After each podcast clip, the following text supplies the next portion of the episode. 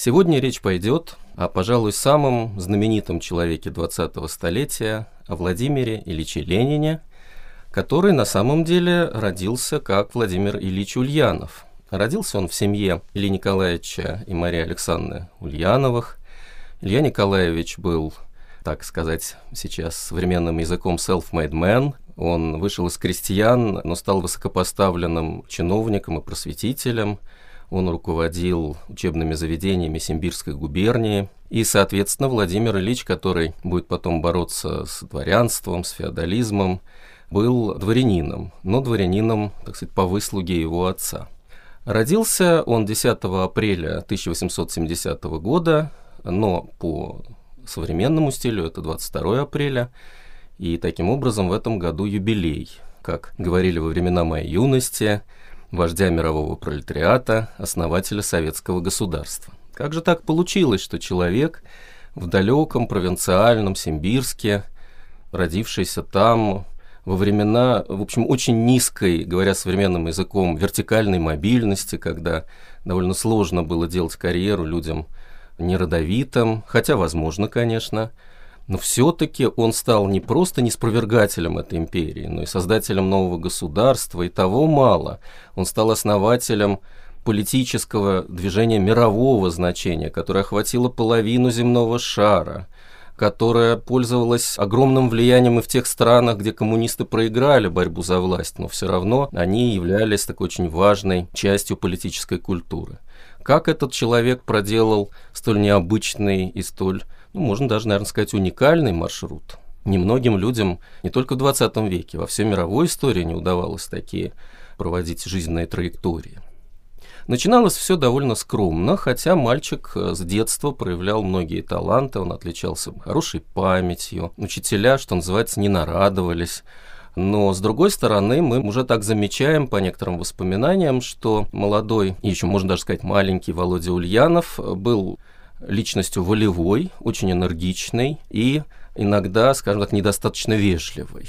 Ну, что не бывает, в конце концов, миллионы детей отличаются такими качествами. И главное, что для нас важно, потому что мы говорим все-таки о биографии политического вождя, Володя Ульянов был совершенно аполитичен. Это было нормально для того времени. Не будем забывать, что на дворе 80-е годы, начало 80-х годов 19 века, это времена после гибели Александра II, времена Александра III, любая политическая деятельность строжайше подавляется, это совершенно авторитарный режим. Идейная борьба ведется в таких формах эзопового языка, такой щедринский язык в честь Салтыкова-Щедрина, писателя нашего. И, конечно, простой провинциальный мальчик, какая тут может быть политика, любим государя и думаем о карьере. Какая возможна карьера? Да самая разная. Ну, скорее, наверное, гуманитарная. Юрист может получиться, или вот как папа, руководитель, чиновник, просветитель. Что же, замечательные перспективы. Все эти перспективы уже почти облеклись в какую-то явную форму, когда Володя Ульянов собирался поступать и поступил таки в Казанский университет. Но практически одновременно накануне в семье произошла страшная трагедия. Оказалось, что старший брат Александр, который э, для Володи был огромным авторитетом, он оказался террористом. Террористы в те времена, это, надо сказать, довольно популярная часть нашей интеллигенции, и даже видные мыслители, авторитетные писатели присматривались к требованиям террористов, потому что раз режим авторитарный, какая-то открытая полемика, какая-то открытая политическая борьба невозможна, что там эти народовольцы хотят предложить народу? Нет, конечно, методы их ужасны, но с другой стороны, а возможно ли другие? Интеллигенция полемизирует об этом, и в 1878 году суд присяжных оправдал, например, террористку Засулич, кстати, в будущем вполне почтенную даму, марксистку, весьма умеренных взглядов. Ну вот в юности такое бывает, а потом, возможно, любая политическая эволюция. И вот оказалось, что Саша Ульянов, человек безупречной этической репутации, собирался убить царя в каких-то вот таких радикальных революционных видах. И для Володи это было страшное потрясение, но и для всей семьи это была трагедия, потому что Сашу и его товарищей повесили, и потом уже Володя и говорил, Володя, Владимир, Владимир Ильич говорил, что во многом его путь в революцию это был проторен Александром. Во-первых, закрылись многие двери. Володя теперь из неблагонадежной семьи. Нехорошо быть братом государственного преступника. С другой стороны, и лично, конечно, он очень эмоционально переживал эту ситуацию, он сочувствовал народовольцам. И здесь у нас появляется вот это слово «народовольцы» и более широко «народники» они потом будут очень важны для политической биографии Владимира Ульянова, который станет не народником, но марксистом. Здесь неплохо было бы понять, в чем разница, потому что наиболее распространенным и даже, можно сказать, модным политическим подпольным течением того времени являлись народники, русские социалисты. Их идея заключалась в том, что в России уже сейчас можно построить новое общество, которое будет лучше капитализма, и уж, конечно, лучше вот этой самодержавной архаики всей. На основе чего? На основе русской общины. У русского крестьянина есть прекрасная традиция самоуправления, нужно ее развить, показать ее преимущества, использовать для того, чтобы люди стали вместе трудиться, более рационально расходовать ресурсы страны. Естественно, нужно свергнуть самодержавие, установить демократию, и тогда Россия станет одной из передовых, наиболее свободных стран мира, покажет всему человечеству путь в будущее. Вот так мыслил в том числе и Александр Ульянов. Так некоторое время думал и Володя, когда стал увлекаться политикой после гибели брата. Но довольно быстро Володя выбрал линию марксизма, которая противостояла народничеству. Это обстоятельство было связано с другими еще неприятностями в Володиной судьбе, потому что, оказавшись человеком ну, скажем так, раздраженным на самодержавие, он влип, можно так сказать, в историю в 1887 году. Он принял участие в студенческих волнениях, потому что э, самодержавие не нашло ничего лучше, как ответить вот на эти революционные увлечения молодежи резким усилением контроля, унизительного полицейского контроля за студенчеством, больше наказаний, больше ограничений. Если ты студент, ты не можешь высказывать э, каких-то вольномыслящих суждений и обсуждать что-то в каких-то кружках, какие-то гуманитарные темы. Ну и, естественно, было сопротивление, и в конце концов большая группа студентов устроила э, небольшие, правда, волнения, ненасильственные, как сейчас говорят, это очень важно. Но, тем не менее, всех оптом исключили из университета, и надо сказать, что Володя активно в этом очень участвовал. А если ты исключен из университета, ты высылаешься из Казани, а куда? Ехать назад в Симбирск, ныне Ульяновск. Кстати, если будете в Ульяновске, обязательно посетите музей Ленина. Это прекрасно сохраненный такой очаг русского образа жизни, такого среднего слоя русского, российского общества конца XIX века. И вообще музеи Ленина, бережно сохранявшие детали быта той поры, это замечательные места, которые нужно посещать, чтобы себе лучше представить, как вообще жили люди в те времена, независимо от того, как вы относитесь к вождю мирового пролетариата и основателю коммунистического движения и советского государства. И в Казани есть э, такой музей, в Уфе есть, и в других местах. Так вот, нужно куда-то Володе деться, исключенному из университета. Он, конечно, надеется вернуться, он надеется все-таки получить высшее образование. И отправляется он к родственникам в Кокушкино, это все-таки Казанская губерния. Там много читает и читает уже литературу такую оппозиционную, можно сказать. В частности, на Ленина, на будущего Ленина, на Володю Ульянова произвел огромное впечатление Чернышевский. Это народнический автор, но достаточно во-первых, специфический такой, не просто народник, а народник с большим количеством экономических суждений. Вот здесь Володя почувствовал, как можно из экономики, из вещей очень объективных выводить стратегию общественного движения.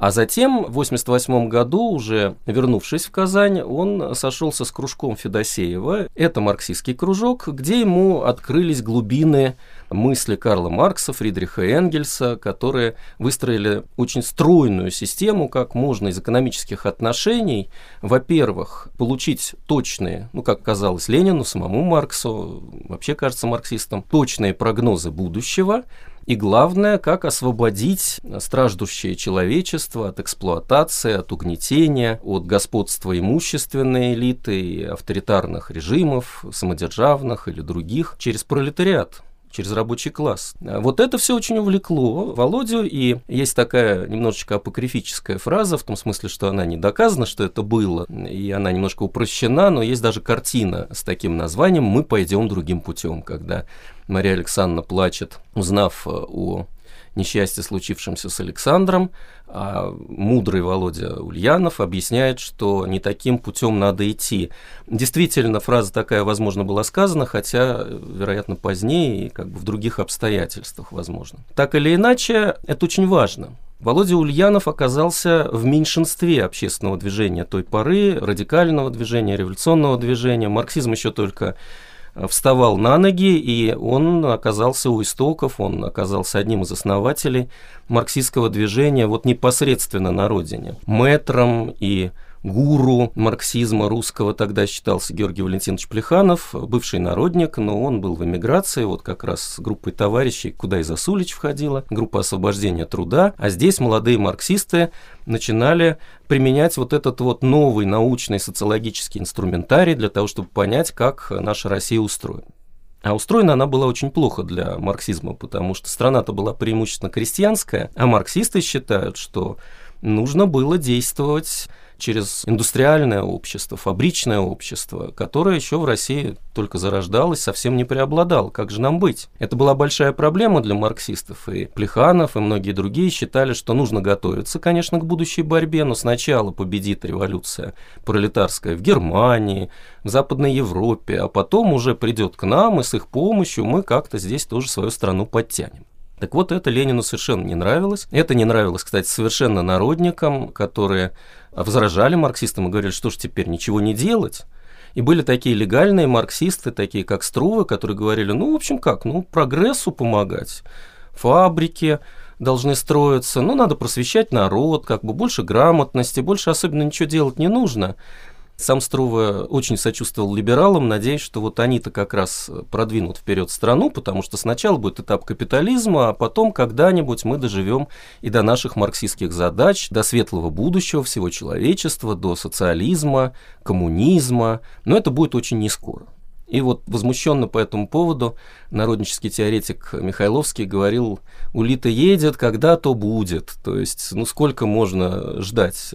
Он тоже был за осторожные методы, но все-таки социализм задача достаточно обозримой перспективы. И вот Ленину это очень нравилось. А что это я буду ждать? Надо сейчас что-то действовать, надо бороться, нужно свергать самодержавие. И за советом Молодой Ульянов собирается ехать за границу, встретиться с Плехановым, как-то обсудить эти проблемы. Его жизнь тоже налаживается. Он в 1891 году все-таки экстерном сдает университетский курс, становится юристом ну, надо сказать, начинающим и не очень успешным, но все-таки весьма благородным. Он ведет уголовные дела по назначению. То есть, когда нет вот у крестьянина денег на дорогого адвоката, тут помощник присяжного поверенного Ульянов помогает, ну и как-то вот пытается бороться с несправедливостью, заодно изучает экономические отношения, общественные отношения, что там вот в России, как она строится, как она устроена, и это ему потом очень помогает, то есть он видит жизнь.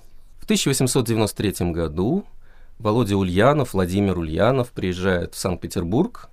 Здесь он связывается так же, как и раньше, он связывался в Поволжье с марксистами молодыми, социал-демократами. Они начинают искать э, подходы к фабрикам, к рабочему классу, без которого марксисты не мыслят победы своей революции. Здесь э, он знакомится с такими своими будущими и товарищами, и противниками, как Мартов, Потресов.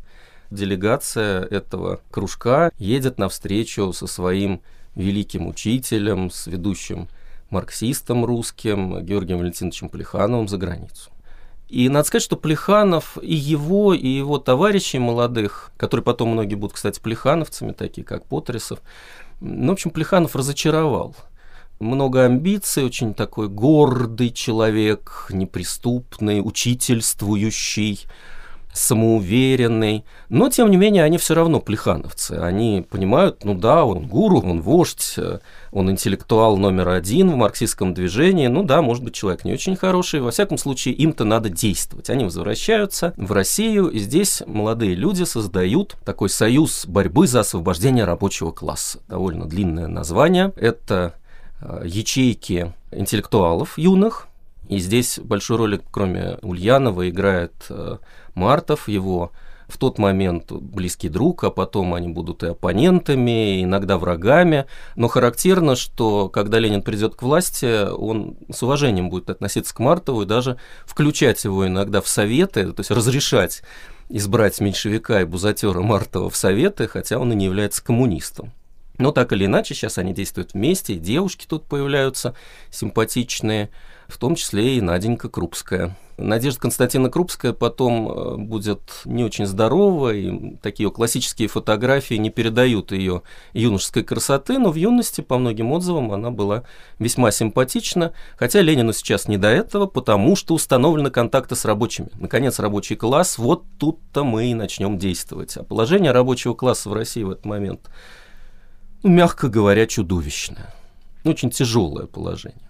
Сейчас много есть э, желающих рассказать, что бывает положение и похуже. И, наверное, да, положение рабов в южноамериканских штатах, может быть, было и похуже.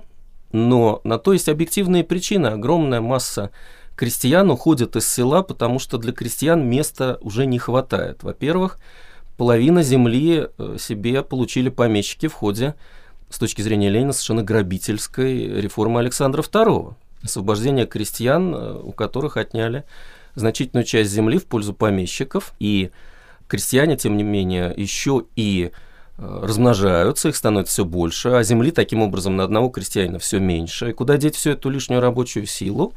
Она уходит в города, а промышленность России еще слабая – значит огромная армия безработных, а значит предприниматели, управляющие могут взять с улицы в любой момент человека на какие-то работы и интенсифицировать производство не обязательно. И получается замкнутый круг такого отсталого, как сейчас говорят, периферийного капитализма, когда обойдемся без высококвалифицированной рабочей силы, это не значит, что ее не было вообще, она была, но большинство рабочих были и низкой квалификации, соответственно, очень плохо оплачивались. В итоге настроение у них было бунтовское, и в 1896 году разразилась стачка в Петербурге, и вот эти молодые люди активно стали помогать рабочим, потому что ну, это их марксистская задача.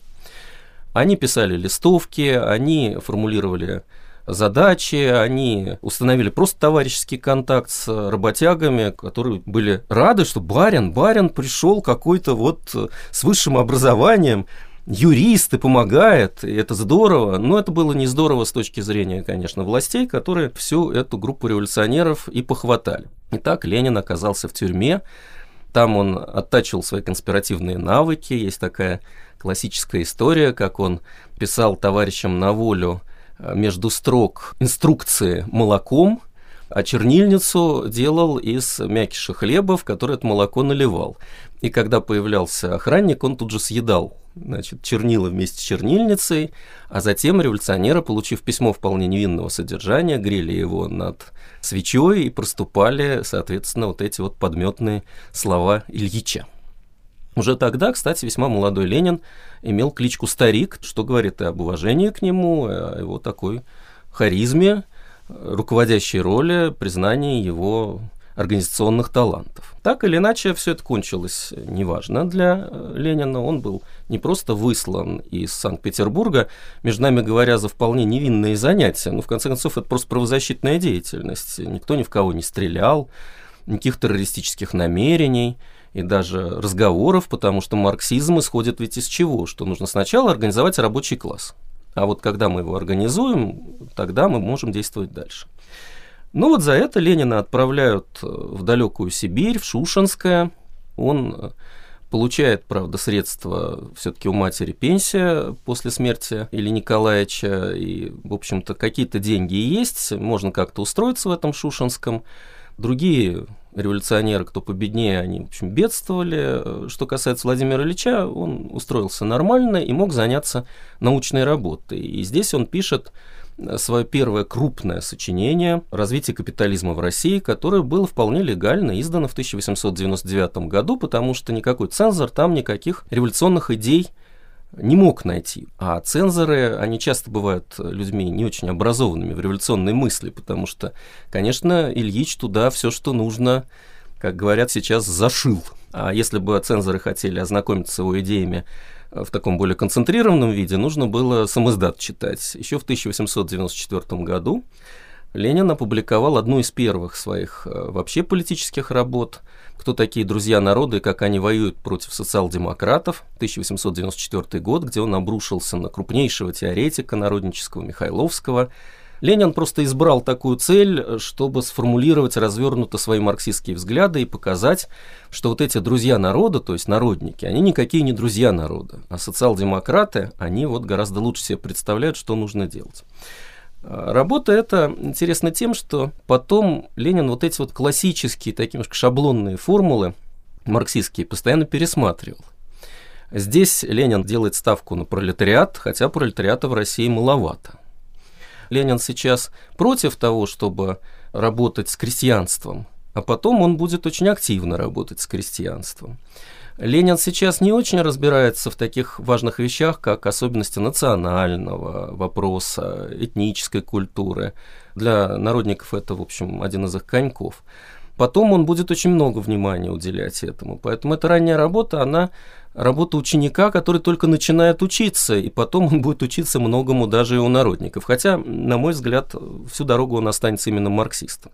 И вот Ленин, подводя итоги этому своему одностороннему спору с народниками, которые они не очень заметили, он подводит такой итог, что когда передовые представители класса рабочих усвоят идеи научного социализма, тогда русский рабочий поднявшись во главе всех демократических элементов, свалит абсолютизм и поведет русский пролетариат рядом с пролетариатом всех стран прямой дорогой открытой политической борьбы к победоносной коммунистической революции. Здесь очень важная программа действия. Здесь мы не будем ждать, пока капитализм разовьется. Мы сейчас вместе с другими демократическими силами будем уже валить самодержавие.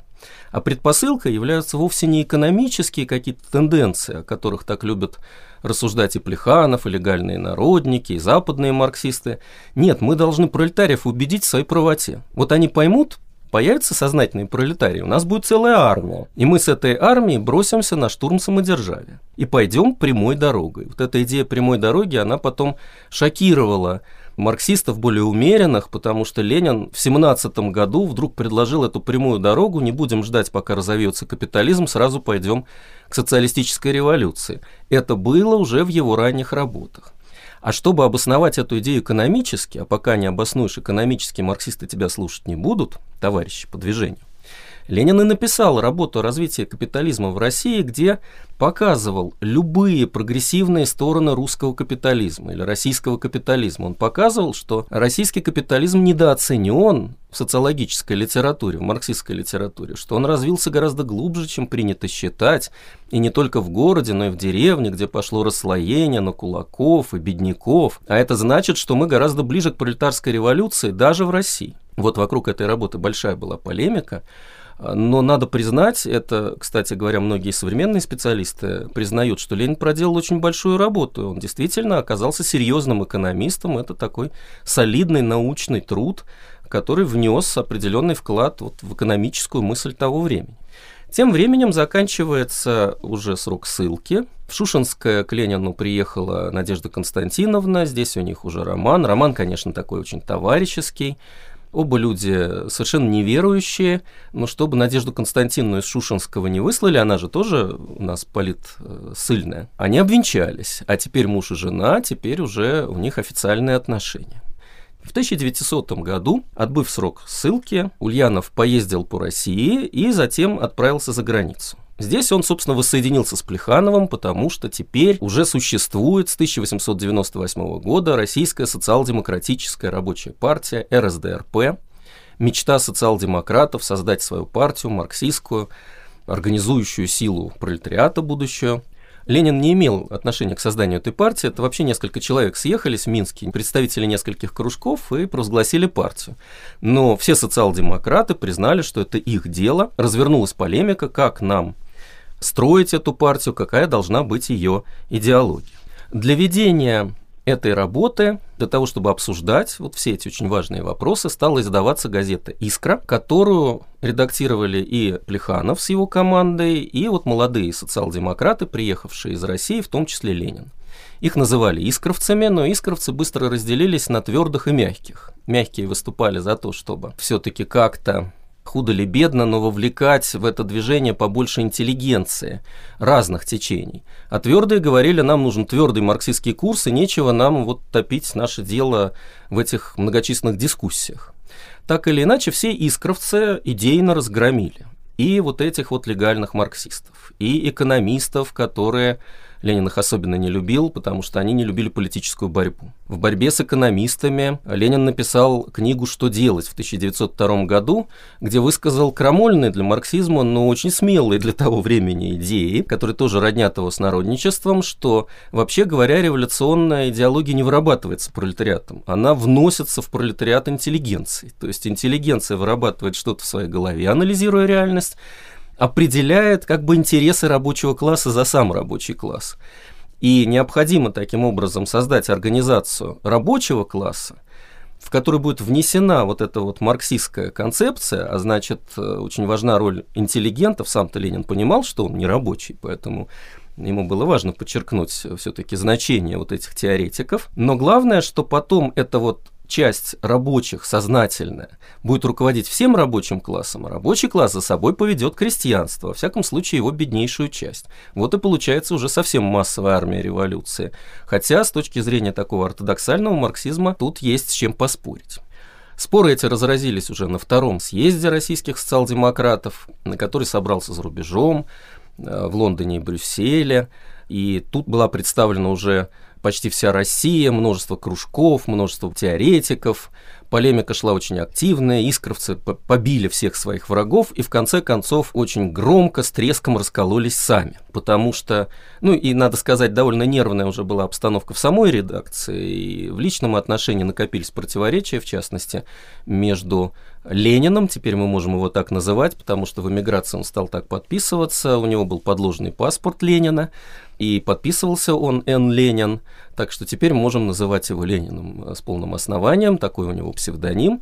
Так вот, Ленин поссорился с Мартовым, Цидербаумом, и бывшие друзья э, в конце концов и раскололи партию на два течения по пункту, который сейчас кажется вроде бы ерундовым, потому что такие обсуждались сложные теоретические вопросы, проблемы по первому параграфу устава партии. Вот член партии, он должен регулярно содействовать партии или работать под руководством партийной организации. Мы видим здесь разный уровень дисциплины. Можно считать себя социал-демократом, и своей партии нужно помогать. А Ленин говорит нет, этого недостаточно. Нужно получать указания от партийной организации, то есть нужно принимать участие в выработке решений, все демократично, получать указания, их выполнять. Это гораздо больший уровень централизма. Интересно, что Ленина в этом вопросе поддержал Плеханов, и когда партия раскололась на большевиков и меньшевиков, то Плеханов сначала был большевиком и, можно даже сказать, лидером большевизма, хотя настоящим лидером большевизма, мотором этой фракции был Ленин с самого начала. Но вот что любопытно, по этому вот пункту голосование было такое, что большевики его проиграли. То есть меньшевики были большевиками, а большевики были меньшевиками. Другое голосование в Центральный комитет выиграли большевики, и они себя так назвали, начали вот продвигать, это очень тонкий пиар-ход, они начали себя называть большевиками, и их противники, которых было больше, признали себя меньшевиками. И потом, когда в 17 году шла борьба большевиков и меньшевиков, рабочие чесали иногда затылок, и говорили, меньшевики, плохо, меньшевики, вот большевики, большаки, большевики, это сила, наверное, надо вот с ними быть вместе. Но так или иначе, меньшевики были в этом отношении худшими пиарщиками, чем большевики. Ленин возглавил фракцию, он вошел сначала в центральный орган партии, в газету «Искра», Тогда это считался интеллектуальный штаб, это было даже важнее, но вскоре он там рассорился с меньшевиками. Кстати, рассорился с Плехановым, который увидел, что Ленин просто выстраивает не партию, а армию какую-то подпольную. Это Плеханову не понравилось. Они тоже рассорились. Ленин вышел из редакции «Искры», был кооптирован в Центральный комитет партии, где находился два года. То есть Ленин большую часть вот этой истории объединенной партии в Центральном комитете не состоял. Уже в 1906 году он этот пост потерял. Но все понимали, что Ленин – это одна из ведущих фигур партии, хотя он мог и не занимать какие-то такие большие важные посты, потому что он лидер фракции этих большевиков, выступающих за более радикальные средства борьбы, выступающих за большую централизацию, организованность, потому что их задача это ковать вот эту вот партию пролетариата, которая свергнет самодержавие. То есть задача ставилась пока совершенно не коммунистическая, задача ставилась общедемократическая или, как марксисты считали, буржуазная, в интересах капитала, капитализма. Мы свергнем самодержавие, а потом будем уже в открытой полемике в демократической республике бороться за наши идеалы, за наше будущее. И вот проверкой для этой концепции, для этой борьбы стала первая российская революция, которая разразилась в 1905 году.